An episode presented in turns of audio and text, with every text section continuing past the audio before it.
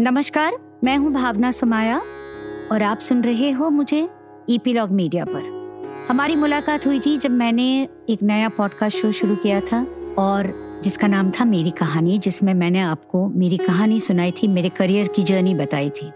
उसके बाद मैं एक दूसरा शो लेकर आई जिसका नाम था डायरी ऑफ़ क्लासिकल डांसर्स जिसमें मैंने अलग अलग प्रांतों से और अलग अलग डांस फॉर्म्स के डांसर्स से, नायिकाओं से बात की थी। अब मैं लेकर आ रही हूँ एक बहुत ही अलग शो जो मेरे हिसाब से भक्ति है, एक अर्चना है।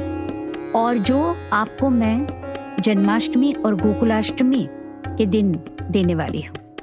ये शो है भगवान कृष्ण के बारे में, भगवान कृष्ण को अर्पित।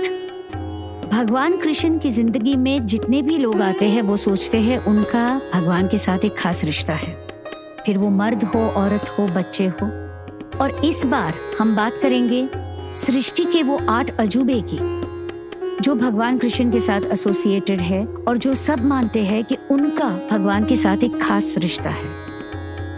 ये जन्माष्टमी और ये गोकुलाष्टमी बहुत ही स्पेशल होने वाली है, क्योंकि ये भोग भगवान कृष्ण की ओर से मैं निमित होकर आपको देने वाली हूँ। इंतज़ार कीजिए। केशवा और मैग्निफिसेंट ऑब्सेशन का, ये मेरी किताब पर आधारित एक पॉडकास्ट शो है, जो रेसिटेशन नहीं है, एक कम्युनिकेशन है। या मैं ये कहूँगी कि ये एक प्रार्थना है।